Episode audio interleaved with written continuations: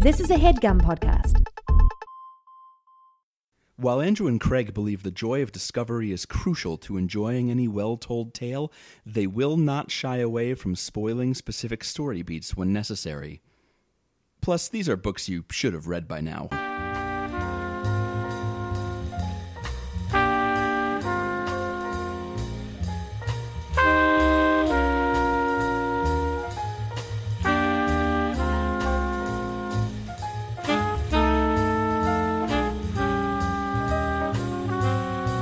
Chairs. You don't want to talk about chairs. My chair broke this week. First, it started to break, and then it broke. That's how things go.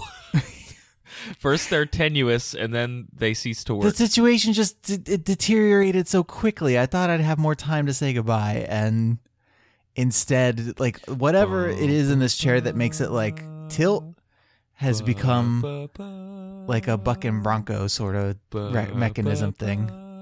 Welcome to Overdue. This is a podcast about the books that you've been meaning to read. My name is Craig, And my name is Andrew. and we are mourning Andrew's office chair this week. Uh, Rest in peace for my chair. Rest in pieces in the hallway where the trash gets taken out of. Now I'm back here. Now I'm up here. Just be careful not that it doesn't flip you forward and you get like a mouthful of microphone. I will do my best. I make no promises. Uh, I did start, well, with the help of our good friend Margaret H. Willison, we started a hashtag, a chair for my Andrew, where we are tweeting chairs to Andrew. Uh, I'm noticing like a a butt theme. Like it's very a very butt centric selection of chairs that you guys have sent me so far. Like well, that's what whether chairs, whether the chairs are like a pair of hands molded as if they are cupping your butt, but or and- a pair of chairs that is, have is that like not butt. just what a chair is, Andrew? A thing molded to hold your butt. but I don't want it to be like shaped like a butt. Okay. I would like more chairs that have faces on them, please. I started off with a vinyl print of George Clooney's face, Mm-hmm. which seems good. Like he's a man for all seasons. He'll take care of your butt. And I would like to see more of those. So I yeah, more faces on everything, like face chairs, face cake. Give it all here. So we talk about books usually, not chairs. And this week I read Toni Morrison's Beloved, which has Mhm. come up on a number of uh, like lists of listener recommended books. So I decided to dive into that. And Andrew, I've read I think I read her first novel, Sula, in college. Have you read any Toni Morrison? Um, I don't think that was her first novel, but I have Uh-oh. not read any Toni Morrison either. What was I've done more novel? research on her than than you have, I guess. Um, I know that the Oh. Bluest Eye was earlier than Sula. I'm You're sure right, you're right. First, uh, yeah, I think that is the first. That was in 1970. Sula was 1973. Song of Solomon was 77, and then Beloved was in 1987. And uh, among other, you know, accolades, in uh, 2006, the New York Times Book Review named Beloved the best novel of the past 25 years.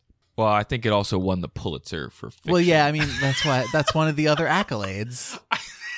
okay.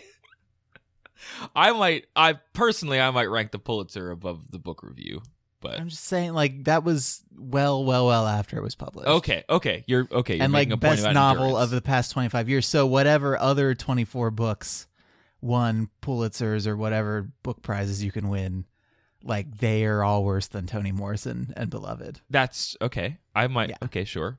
So, what else did you learn? What now? Because you did. you have not only done more research, you have formed more opinions on that research. What else did you learn about her? If like wanting to be accurate about the facts is an opinion, then yeah, I have a lot of opinions. Have you seen the news lately? That's what passes for an opinion these days. Um, all right, she's an African American novelist, editor, and professor. Of course, uh, she's currently professor emeritus at Princeton, and I think she also has a, uh chair at Oberlin. I don't know if chair is the is the right term, but she's uh, residency at Oberlin College. Uh, there's Uh, like a stink about she, her alma mater is Howard University, Yes, right. Uh, that was where she went for undergrad. and she did teach there for a period of time, but then she donated recently. She donated her papers to Princeton, which was she did teach there for like 25 years or yeah something. for a long time and she's still she's still there like technically i don't i don't know how often she comes in anymore but Yeah. um but yeah she's still got her position as professor emeritus in that in that in the african american studies department i think So I I think there is uh there has been some hand wringing about her not donating her work to Howard. Which i think is a historically black college yes, right yes. Uh, in the and that in was the and that was mostly the yeah. yeah. that was what the the stink was about was like the white colleges have enough stuff like they they have had many many opportunities to tell and mistell our story Yeah, that's exactly. Uh, Yeah. Given her, given her body of work, that certainly seems like it would benefit Howard's collection. yeah yeah and we can we can talk a little bit more like she has some interesting stuff on feminism that she said but let's let's hit the basic facts first um so she read a lot of Austen and Tolstoy as a child. Uh, her parents told her African American folk tales to help put her in touch with her heritage. Um, they moved up north. Uh, Morrison was born in 1931. I don't know if we mentioned that already, but her parents moved up north to escape racism in the South. And um, she says of her parents, uh, my father was very, very serious in his hatred of white people. What mitigated it was my mother, who was exactly the opposite, who never rejected or accepted anybody based on race or color or religion or any of that. Everybody was an individual whom she approved of or disapproved of based on her perception of them as individuals. My father saw two black men lynched on his street in Cartersville, Georgia as a child. I think seeing two black businessmen, not vagrants, hanging from trees as a child was traumatic for him. So, getting really close to a lot of a lot of long-standing racial issues in America. Yeah, I, I think we that's a good uh, open for how the rest of this podcast is gonna go. Yeah. Uh, I was watching a brief interview with her, and she was talking about she'd been kind of dancing around what ended up becoming beloved, uh, because even from you know f- from her own words, like writing about slavery is hard. It it involves dredging up and diving into a lot of things that you maybe. Uh, and I, I say this as a white guy, so I can't even imagine. Um, Yeah, like- just like we're let's say that the one time and then just Yeah. have it be assumed that we're Yeah. saying it as white guys the whole rest of the the, rest of the show. Um, but that you're bringing up things that you've heard of before, or you've read somewhere, or you've thought about before, and every time you think about it again, it it feels worse and worse, and is harder to even put into words. Mhm. Uh, and she specifically wanted to write about, and we'll get more into this later. This uh, story about Margaret Garner. Uh, I'll talk more about that when we get into the plot of the book. But it was it was a woman who committed a crime uh, to prevent her children going back into slavery, and to do that, Morrison knew that she had to write a bit more of a, a bit more of a political novel, a bit uh, dive more explicitly into what was going on in that time period. Right. And she's I mean she's written a lot about I mean not just not just things that African Americans and black people have faced Mhm. like as a as a people but also like subdivisions within Sure. within there because I think you know when we talk about black issues or African American issues like there's there's a lot of impulse to like lump lump everybody together into one big thing but then um her latest book which was published in 2015 God Help the Child. Um she was talking to uh, Terry Gross at NPR about it and um talking about how she wanted to distinguish color from race. So um I'm paraphrasing Yeah. paraphrasing quotes from her but it's like a black mother has a child and that child is like a much darker black than she is. And it's dealing with not not only like society's re- reactions to different colors and like the privilege that comes with having like lighter grades of skin but also like that mother's own reaction to her own child Mhm. that's been like that's that's been like forced upon her by the society in which she's been like brought up yeah it's Yeah, it's- there's a- there's a character there's a character in Beloved that talks about being of lighter skin and deliberately marrying a man of darker skin Mhm. to make sure that her children are darker. Yeah, she says she was. She says to Terry Gross, uh, distinguishing color, light black in between, as the marker for race is really an error. It's socially constructed, it's culturally enforced, and it has some advantages for certain people. But this is really skin privilege, the ranking of color in terms of its closeness to white people or white skinned people, and its devaluation according to how dark one is, and the impact that has on people who are dedicated to the privileges of certain levels of skin color. Okay. Yeah. So yeah, she's she's got a lot of other things to say, and I've got a few other quotes. But let's get into the book, and we'll just like try and bring them up organically instead of just Yeah. quote quote quote Quote, quote, quote. quote quote quote. That's one way to do this podcast. Quote, quote, quote. uh, so I'm going to need your help on this episode, Andrew. I told you a little bit before we started Okay. because the book I'm very helpful. I've noticed. I'm uh, extremely helpful. Ask me how helpful I am. how helpful are you? I'm super helpful. Thank you for asking. Ironically, this conversation has been the least helpful thing you've done all show. uh, so the book is told. Uh, it jumps back and Oh, man, forth in time. First roadblock. I know already. It jumps back and forth in time. Uh, the main character is a woman named Seth or Sethe. I'm going to say Sethe, uh, S E T H E. Okay.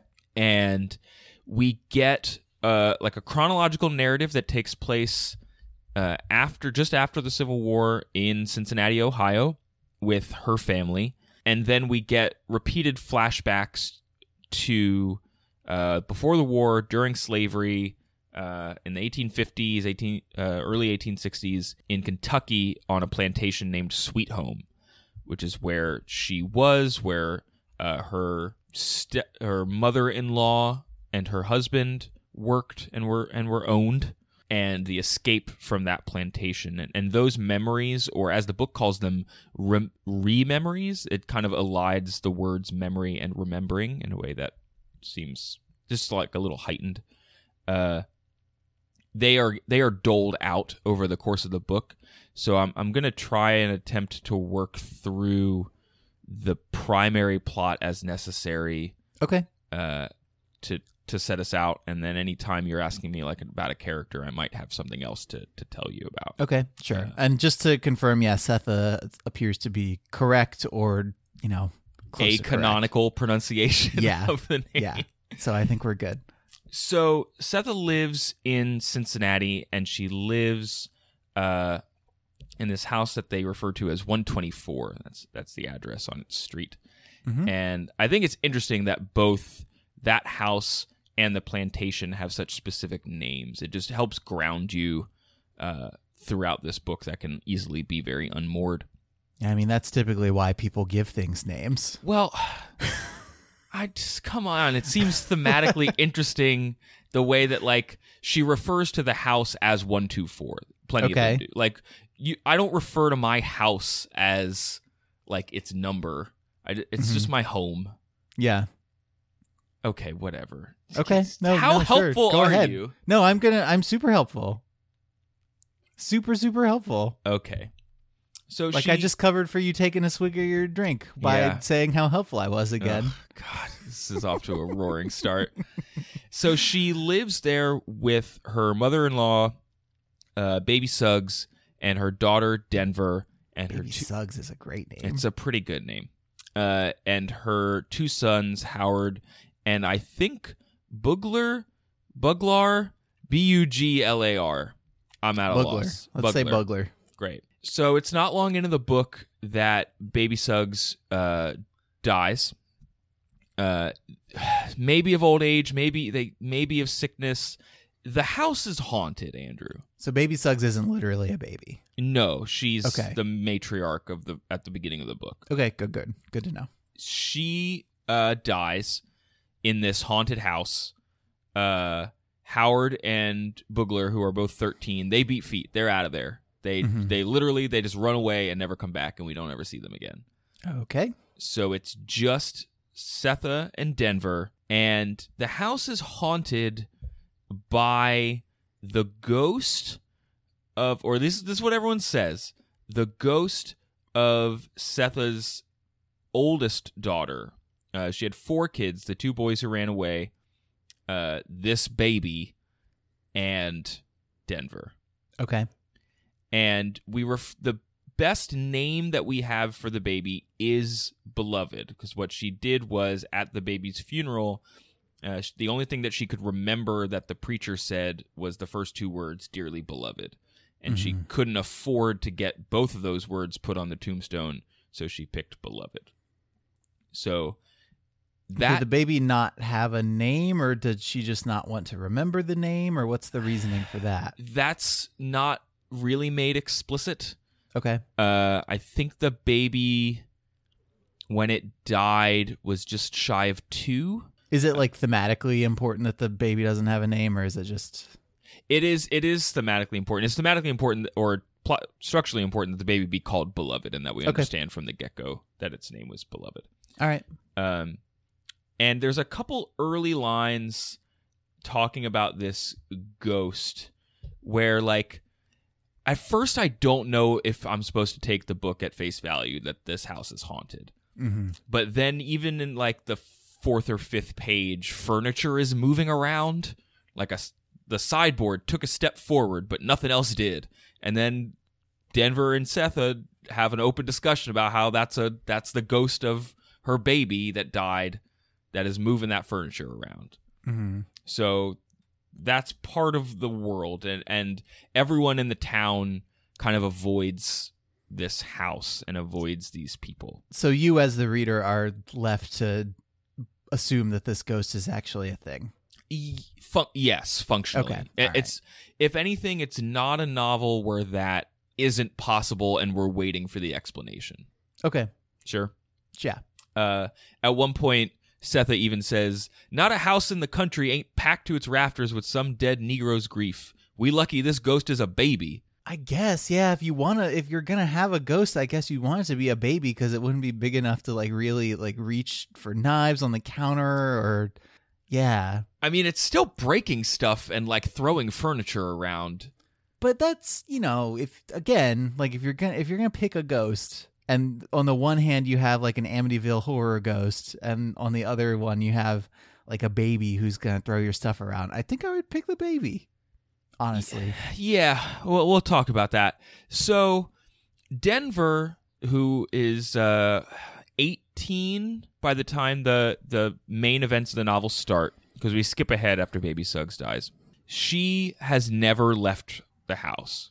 mm-hmm. She left the house once as a young as a young girl to go to this school, and she had a good time. But everyone in town thought that she was like really different and didn't like her. And uh, one kid told her something about her mom that you don't find out about until later in the book that made her like deaf for a couple years and didn't want to leave the house. And so she literally does not leave the property and hasn't for over 10 years. because of the thing that she heard about her mom. Yes. Okay.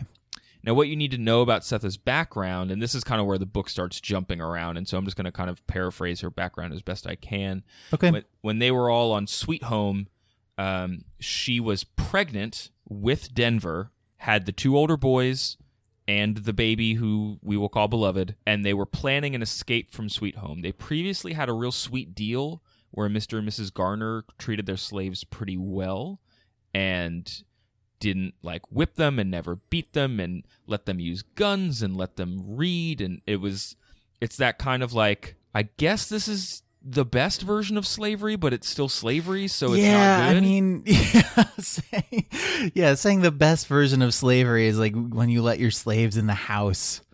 Or, Yeah. uh, or whatever. Like it's still super gross. So I have you mentioned yet when this book is happening? Because I guess I was kind of assuming it was it was like post Civil War, but if slavery's still a thing, then that's that's not true, right? Uh, not very post. I think the the the kids are born before the Civil War, and Okay. the book takes place afterwards. But this this particular time jump is still before. Uh, back in the back when they're on Sweet Home, yes. Okay, great. Um, so they have the quote unquote sweet deal at Sweet Home, right? Where Where they're barely afforded like basic human rights and stuff. Yeah, sounds great.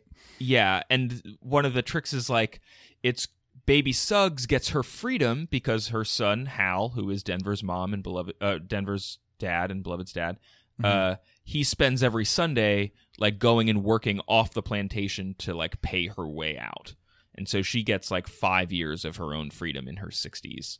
But they stage an escape after Mr. Garner dies, and this guy they refer to as the school teacher comes in and starts actually treating them like property. Great. And it gets really bad for them. So they plan an escape. At this point, Sethe is pregnant with Denver, and a bunch of the pupils and other white boys from the farm, they, they, I think, based on the language, they rape her. At the very least, they take like she says they took her milk, like they empty her breasts. okay. Uh, and this this whole motherhood thing is like that's what she's got going on, and they take it from her. And then when she, How um how do you have a sense of how old she is at this point? I imagine that it's not that she must be like old enough to bear children, but that could still be like 14, 15, younger even maybe. well, this would be her fourth child. I I would have I would say like mathematically she could be 20, early 20s, mid 20s, it could really be anywhere in there. Anyway, I I if I'm sidetracking you from stuff that's important, I'm just trying to get a better sense of like the characters and the time that this is happening in and just trying to get get an idea of the backdrop. No, that's that's fair. Yeah. Um, so they take her milk, and when she tells on them, she is then whipped for it. And this all precedes her then escaping. There's an escape plan. She sends her kids ahead of her. Her husband Hal is nowhere to be seen, even though he was supposed to be part of the plan. Mm-hmm. And so she sends her three kids ahead and then is later discovered on her own by a young white woman while she's like wandering through the woods uh, who helps her with the delivery of Denver. Okay. And then she wa- she finally like after a long journey makes it to Cincinnati where baby Suggs is. And her husband Hal never shows up uh, and you later learn that he saw what happened to her with the boys who took advantage of her and that like broke him and he couldn't he couldn't face it and so whatever happened to him he he was never going to come back Yeah. so this is all to say that that period of time in her with her in Cincinnati lasted a cool 28 days before the incident that inspired this whole book happened. And that is the incident of uh, Margaret Garner, and that's reenacted in this book, where some uh, the school teacher and some other men show up enacting the uh, like the the Fugitive Slave Act of 1850, where you could go into free states and get slaves who had run away, Right. and and those states were expected to enact that law, and rather than let her children be taken back into slavery, uh, she attempts to kill them.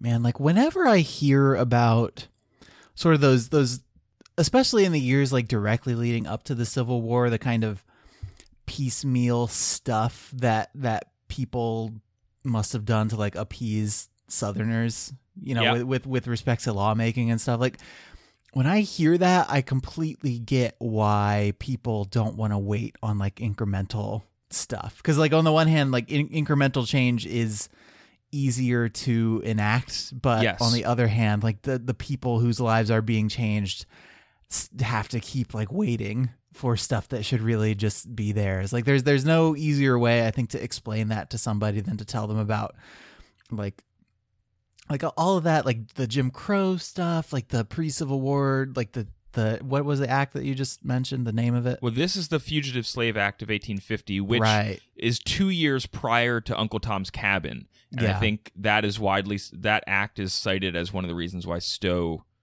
wrote that novel when she wrote it. mm-hmm. Um, and people in that in that era, and s- some folks have had a, a similar response to Beloved that they thought that Stowe was sensationalizing slavery. Um, Yeah. and you know we saw like 12 years a slave is, is a similar story there's like a nugget of of this unbelievably true thing that happened that to a modern eye allows like takes you back to like look at this stuff that we I can't even imagine was like real Mm-hmm. um, and then Dred Scott comes a couple years later, which again, like that's a precursor to the Civil War because the the Supreme Court upheld slavery in that instance, and all the Yeah. abolitionist states are like, "Are you kidding me? What are we doing here?" Uh, so Yeah, I've just been like thinking about that kind of stuff because we've both been listening to Hamilton lately, Yep, and then uh-huh. you go and, and then you inevitably go on Wikipedia and read about Hamilton and Washington and everybody, and they were all like anti-slavery, but that all it kept getting backburnered because they kept needing to broker deals with like the Jeffersonians and then later just other people and and stuff kept getting pushed back and pushed back and Yeah, and and in light of of current events and the current discourse on reparations and what that means, and even to like a much more abstract sense, like I was editing our January bonus episode and thinking about like exploitation of people and people as property or not and, Yeah. and what are we willing to to kind of shove away into a basement and and actually the theme of people versus property in this book uh, there's a scene far later at sweet home where uh, i believe it's sethe overhears the school teacher teaching his pupils how to like write down information on the slaves and put them in columns of like human characteristics and animal characteristics. I I guess for some sort of like inventory, which is awful. Uh, but at a like also, Sethe has to ask about the word characteristic because she's not educated enough to know about it. So like to be reduced to property and not even have the literacy to understand how it's being done because you have not been afforded that opportunity right. is ugh, it's like heartbreaking. Um, and then that reminded me of this other this other incident in the late 1800s uh, called the Zong massacre. Have you ever heard about that, Andrew? no. Uh, these slave traders uh, almost cl- basically claimed insurance fraud by uh, ditching a bunch of slaves in the Atlantic Ocean and claiming that it was because they didn't have enough water for their crew or their cargo, and cargo being people. Right, Um, of course. and so like Of course. that the way that that naturally. case ended up going uh the argument against it is that like those cargo were actually people so like this doesn't hold up. You committed murder like stop it. Um and the central incident of this book that the the Margaret Garner story that I talked about that they they couldn't decide whether or not to try her for murder or for destruction of property. Right? Yeah. like that's a big part of that story. And it's interesting i did not know that toni morrison went on to write a libretto for an opera about this story in 2005 Yeah, in like the mid 2000s, right? yeah. Um it's just interesting that that because that inspired this book that when somebody wanted to make an opera about that story that she was ready to work on it. Uh so anyway sweet home's not great. Uh Of course not. Sethe ends up killing her oldest daughter uh, and getting being stopped before anything else happens, and that's the thing that a kid tells Denver that causes her deafness. But anyway, that's like that is the backdrop for all the stuff that happens in this book. Okay. There's so other stuff in the past, but that's it.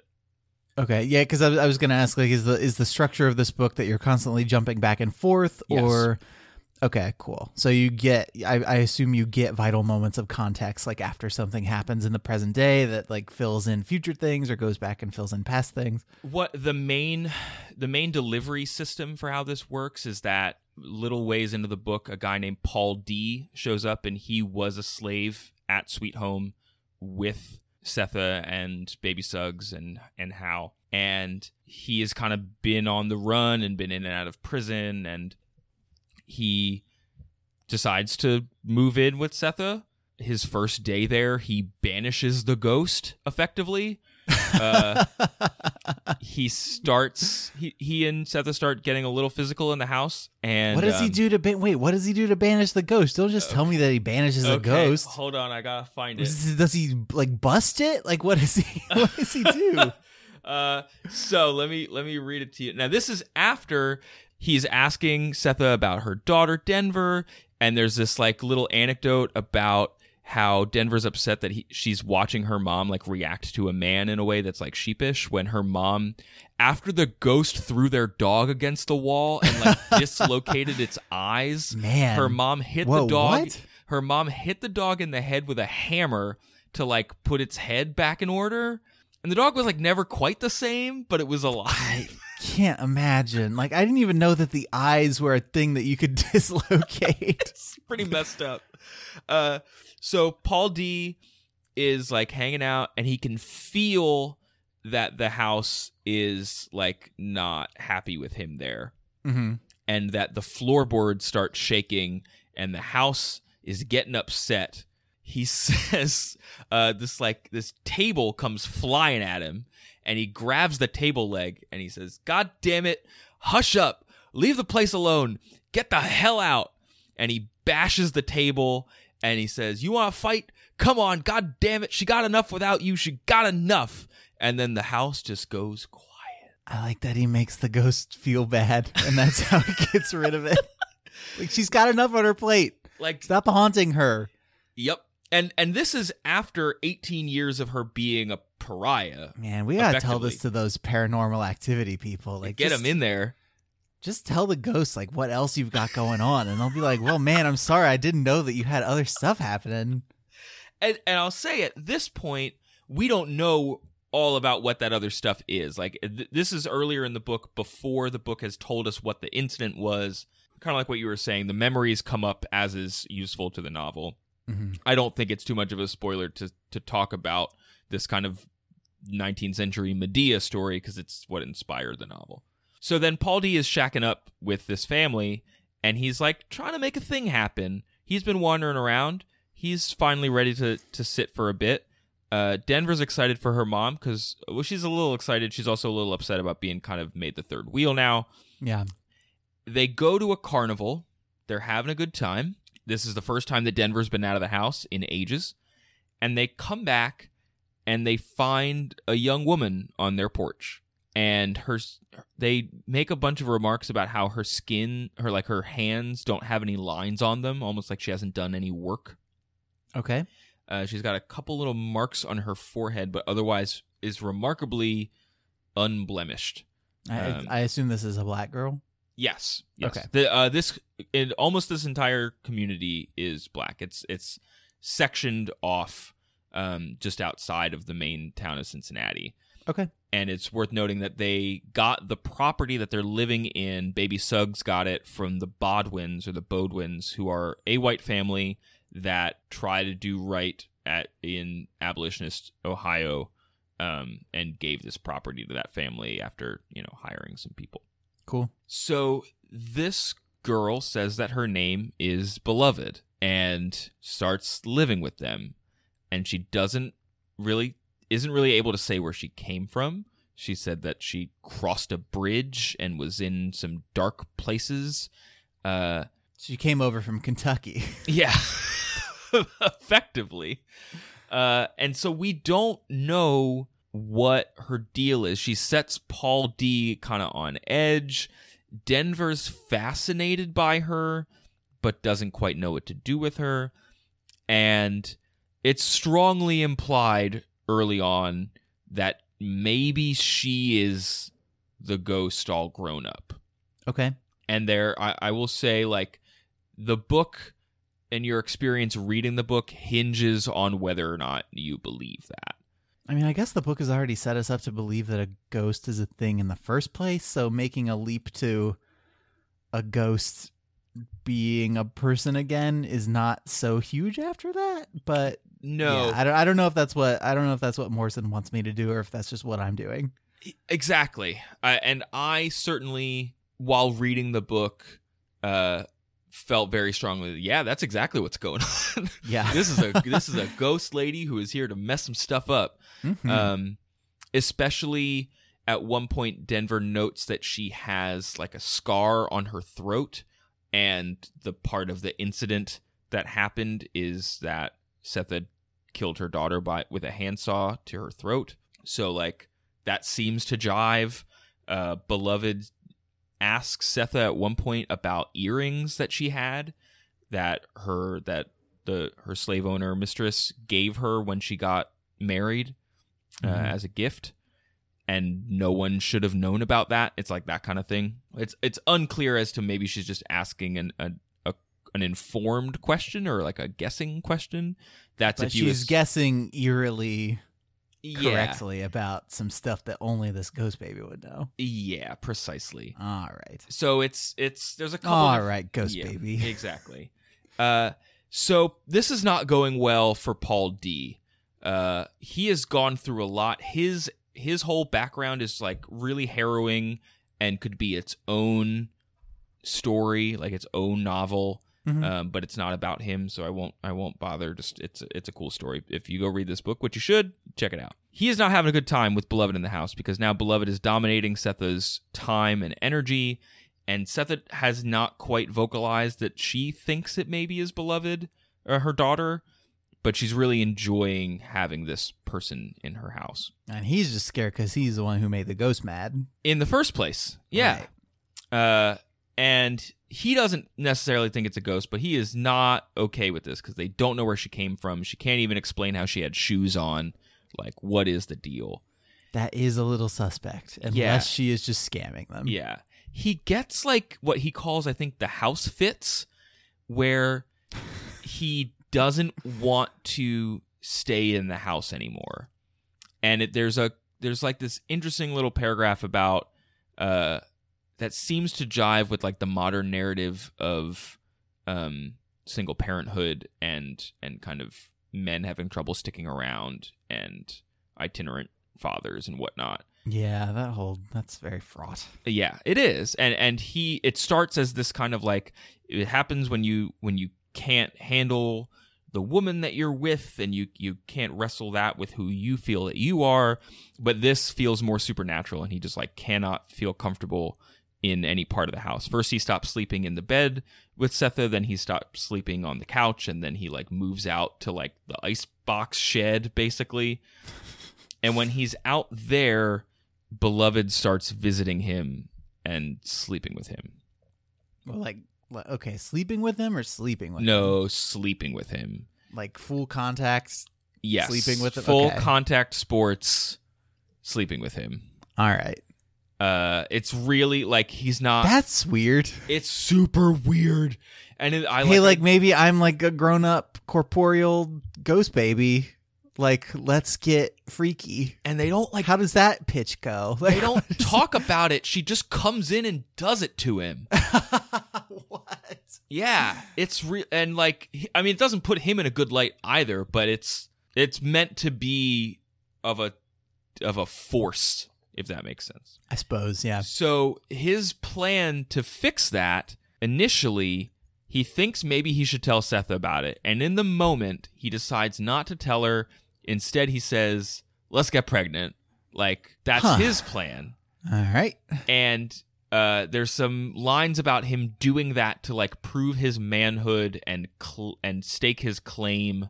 And she's a little dubious because she's older than she should be for child rearing Right. safely at this point, and she's not sure that she even at this point wants to like have a young child to care for. She like, and then she's had a lot of bad experiences because she had a baby who died, and then she had two older sons who run off. Yes. And it's strongly implied that they run off because she killed one of her kids and they oh boy! Oh boy! Oh boy! Oh boy! and they may or you know, they were old enough to understand what people might be talking about. hmm Uh, now Sethe does have a job that she goes to every day, but Denver never leaves the house and Beloved never leaves the house. Uh, occasionally they'll go off into the woods, but that's like not very often. Uh, so Paul D's plan maybe would go forward if a guy named Stamp Paid, also one of the best names in the book. Uh, I don't know, and, and and it's I say it's one of the best names in the book just because it's utterly memorable and so specific, but it it probably comes from a bad place. So, but Stamp Paid wants Paul D to know the truth, and Paul D does not know about the incident and does not know that uh, Sethe went to jail for what she did, Okay. let alone what she did in the first place. hmm And um, Paul D can't hang with that and he moves out and it's like this really oh it's like this really heartbreaking gesture where he tells her to like save his food for later he's just got to go out for a bit and there's this moment in her head where she's like you know i guess he couldn't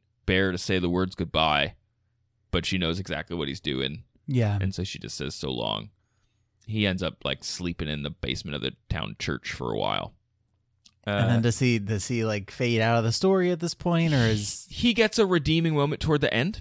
Um, Okay. And Stamp Pay kind of works on him a little bit to kind of bring him back into the fold. But from there on out, it's the it's the relationship between Beloved and Denver and Sethe, and how it ultimately becomes really parasitic to the point where it's going so good for them for a period of time where they're like feeling like a little family unit that Sethe there's like this passage where Sethe is like, "Hey, maybe." Because at this point, Sethe is like, "Oh, my ghost daughter's here," and she's like totally okay with me. We're super happy now, and this is what we could have had? this is what we could have had. And she's like died. forgiven Yeah. me for for hurting her and killing her. So like, this is great. Uh, she kind of stops going to her job because she just wants to stay home with beloved all day Mhm. and beloved is putting on weight and eating more and taking more of their share and it's evident by the end of the book that she is pregnant Yeah. um re- remember what was going on with paul d Right. uh Full contact sports. yep and denver has to basically save her mom by going out into the world and like working which she's never done Well, that going out into the world is a big deal for her in the first place. And I, and I will say I it it wasn't until this section of the book that I had really internalized as a reader how imprisoned Denver was in in a prison of a couple people's own making, in, Mhm. including Sethe's. Like the book doesn't dwell on that too often. It tosses out a little bit at top, and then every once in a while will mention it, but it isn't really until she steps out that that's Denver gets her own kind of section towards the end of the book where she's taking control of the story, and that's where you, there are plenty of books that are focused on people who don't get to leave where they are. You know, Room is an example, which just Yeah. made into a film. Well, I mean, I Um, think I think that's that sort of thing happens enough to kind of be a trope. Is like the Yeah, the shut in the shut in recluse like rises above whatever it is that's that's kept them away from other people yes, to to like join other people, and that is a big moment of like character development for them. And it's yeah, I, it happens a lot in a lot of different stories. yeah. Uh, so she ends up finding some help um, from Mrs. Jones and from the Bodwins, who I mentioned earlier. Right. um, who end up they're older now. Their uh, housekeeper Janey could use some help, so she's like Denver might take the night shifts kind of thing. hmm And at this point, it is it is very possible that like her mom will like die of just like starvation or, or illness or whatever because she's not doing so well. And it builds to this climactic uh, kind of community exorcism of beloved where all the women in town who've heard from Janey what's going on over there um, come to get rid of her.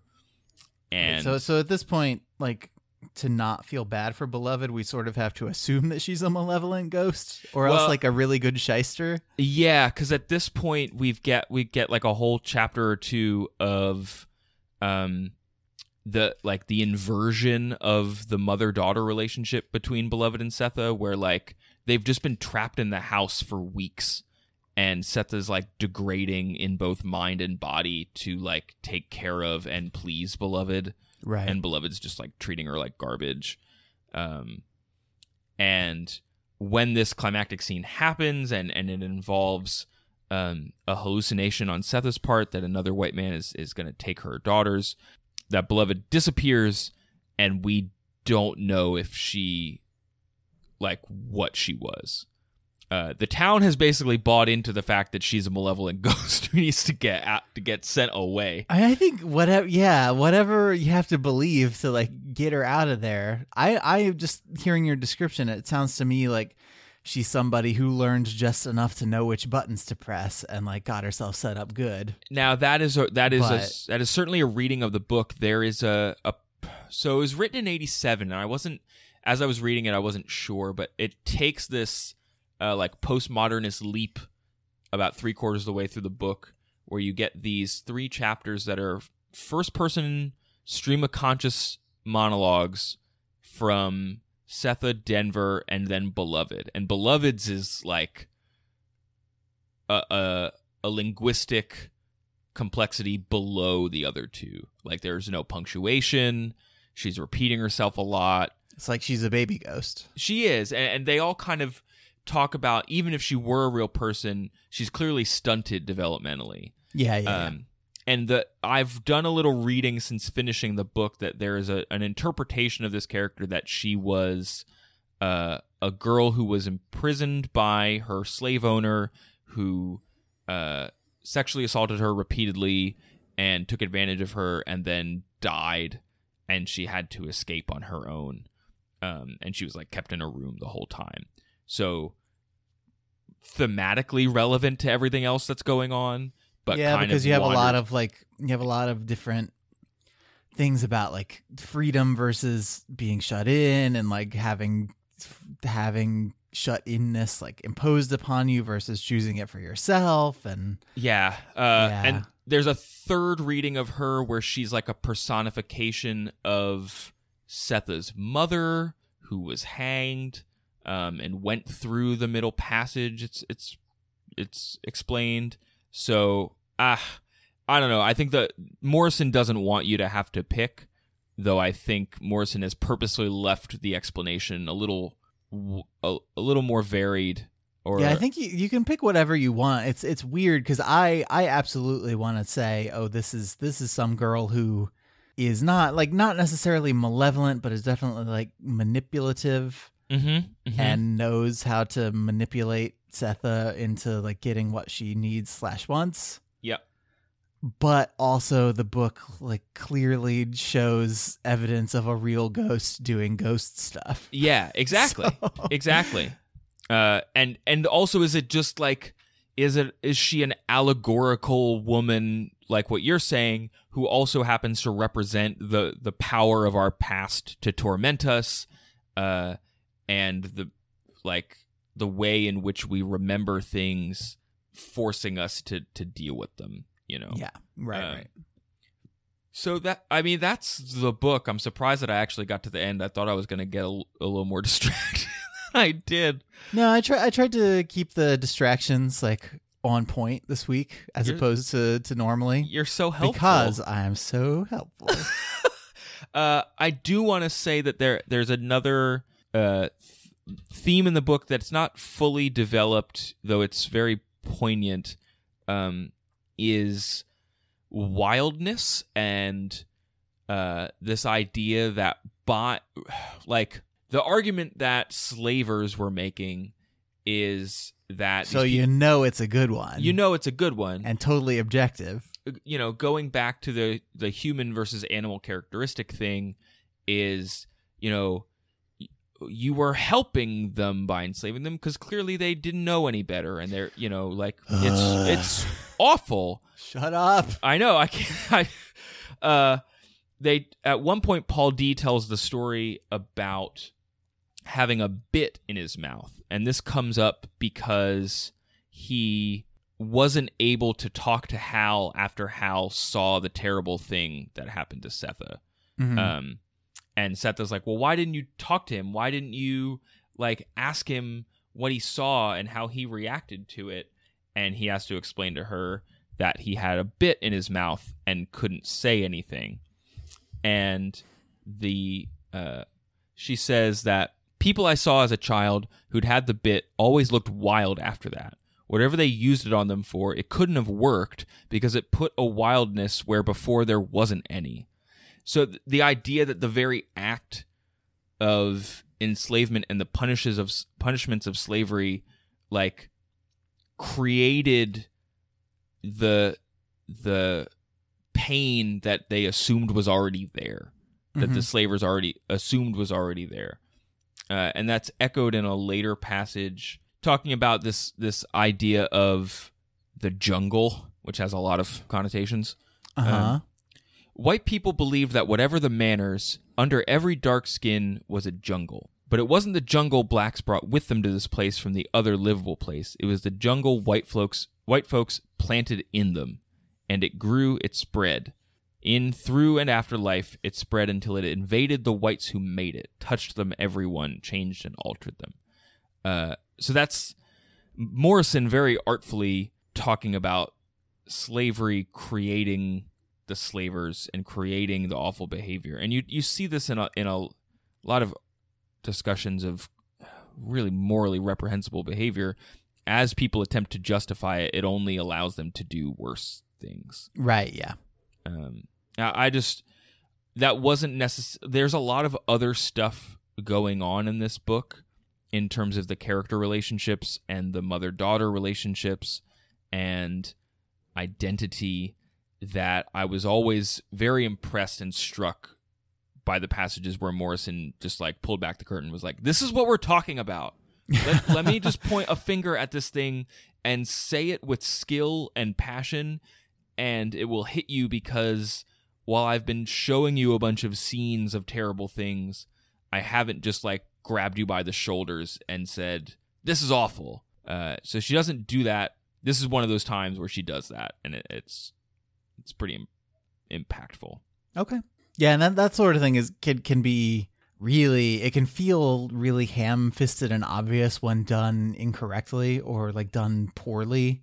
Yes. Is wh- when a, when a creative work that is doing a pretty good job making its point and then it grabs you and shakes you and is like, "Hey, do you get it? do you notice what I'm doing?" Yeah. Uh it's ugh. it's a it's a good book. I know we're not like it's funny when some of our listeners talk about the show they like they're excited for our reviews of books. Yeah, they I, talk about reviews, which I, I- think is huh. I don't really think about our the books that we read that way. Uh, I just kind of want to report back from the experience of reading it, which is like slightly different from a Yeah, review. every once in a while, we get to the end and we sum it up, and we're like, "I liked it. I hope you have as much fun reading this book as I had reading it." I don't yeah, I wouldn't Eight books out of ten. I wouldn't say like this is a fun book. I wouldn't Yeah, yeah. you know it's certainly not that I the characters w- woof are extremely well realized um Well, and they sound like they can be frustrating even as they are well realized. yes certainly oh certainly Yeah. and there's a lot of really succinct storytelling happening while also kind of fleshing out uh, it she dives in and out of the heads of these characters very well and very very skillfully Okay. there's been enough scholarship on this book that I, I've this is certainly one I want to kind of read up on even more after this episode goes up, and and people should feel free to share what they've heard about the book or what they've felt. I know there Yeah, that like, like, this is one Oprah of those- movie that people have feelings about. I don't really know. this is one of those books where I really want to get like I think after we read um whatever that Cormac McCarthy one was that I Yeah. read, Blood Meridian, we got a lot of impassioned emails about like what the book was and what it meant to them, and so I really I hope that we see a lot of the same things in response to this one. If you want to send us one of those emails, you can do it at overduepod at gmail.com. Uh, you can also send us shorter messages on Twitter at twitter.com slash overduepod. And you can post on our Facebook page at facebook.com slash overduepod. We really like hearing from all of you through all of those uh, methods. And we we just whether it's critical or not, like we just I like I like seeing those tweets and responding to them and, and interacting with you guys because it's almost always like a lot of fun. Yeah, and usually this is the time where I would share a list of people who've done that.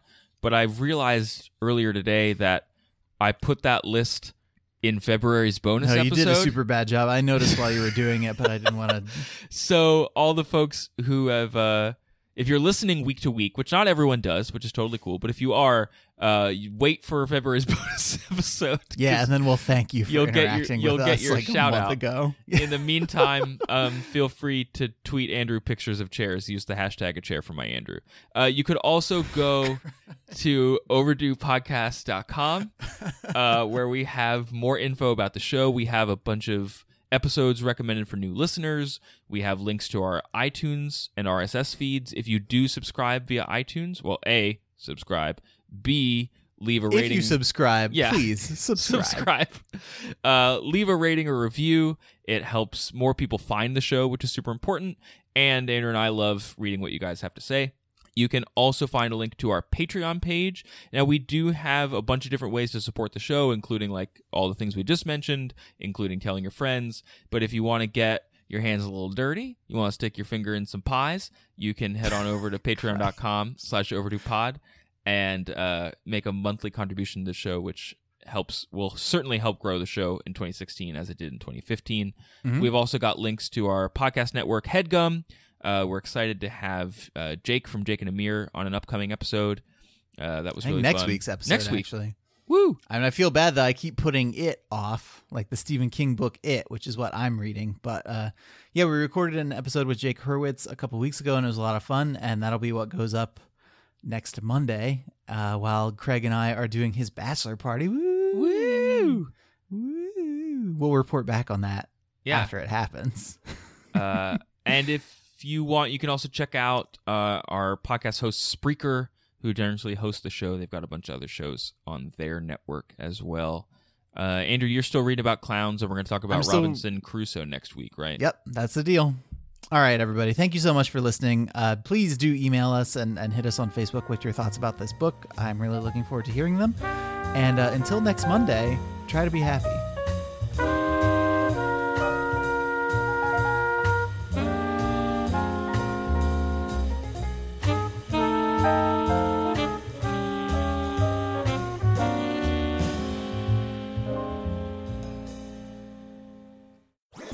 That was a headgum podcast.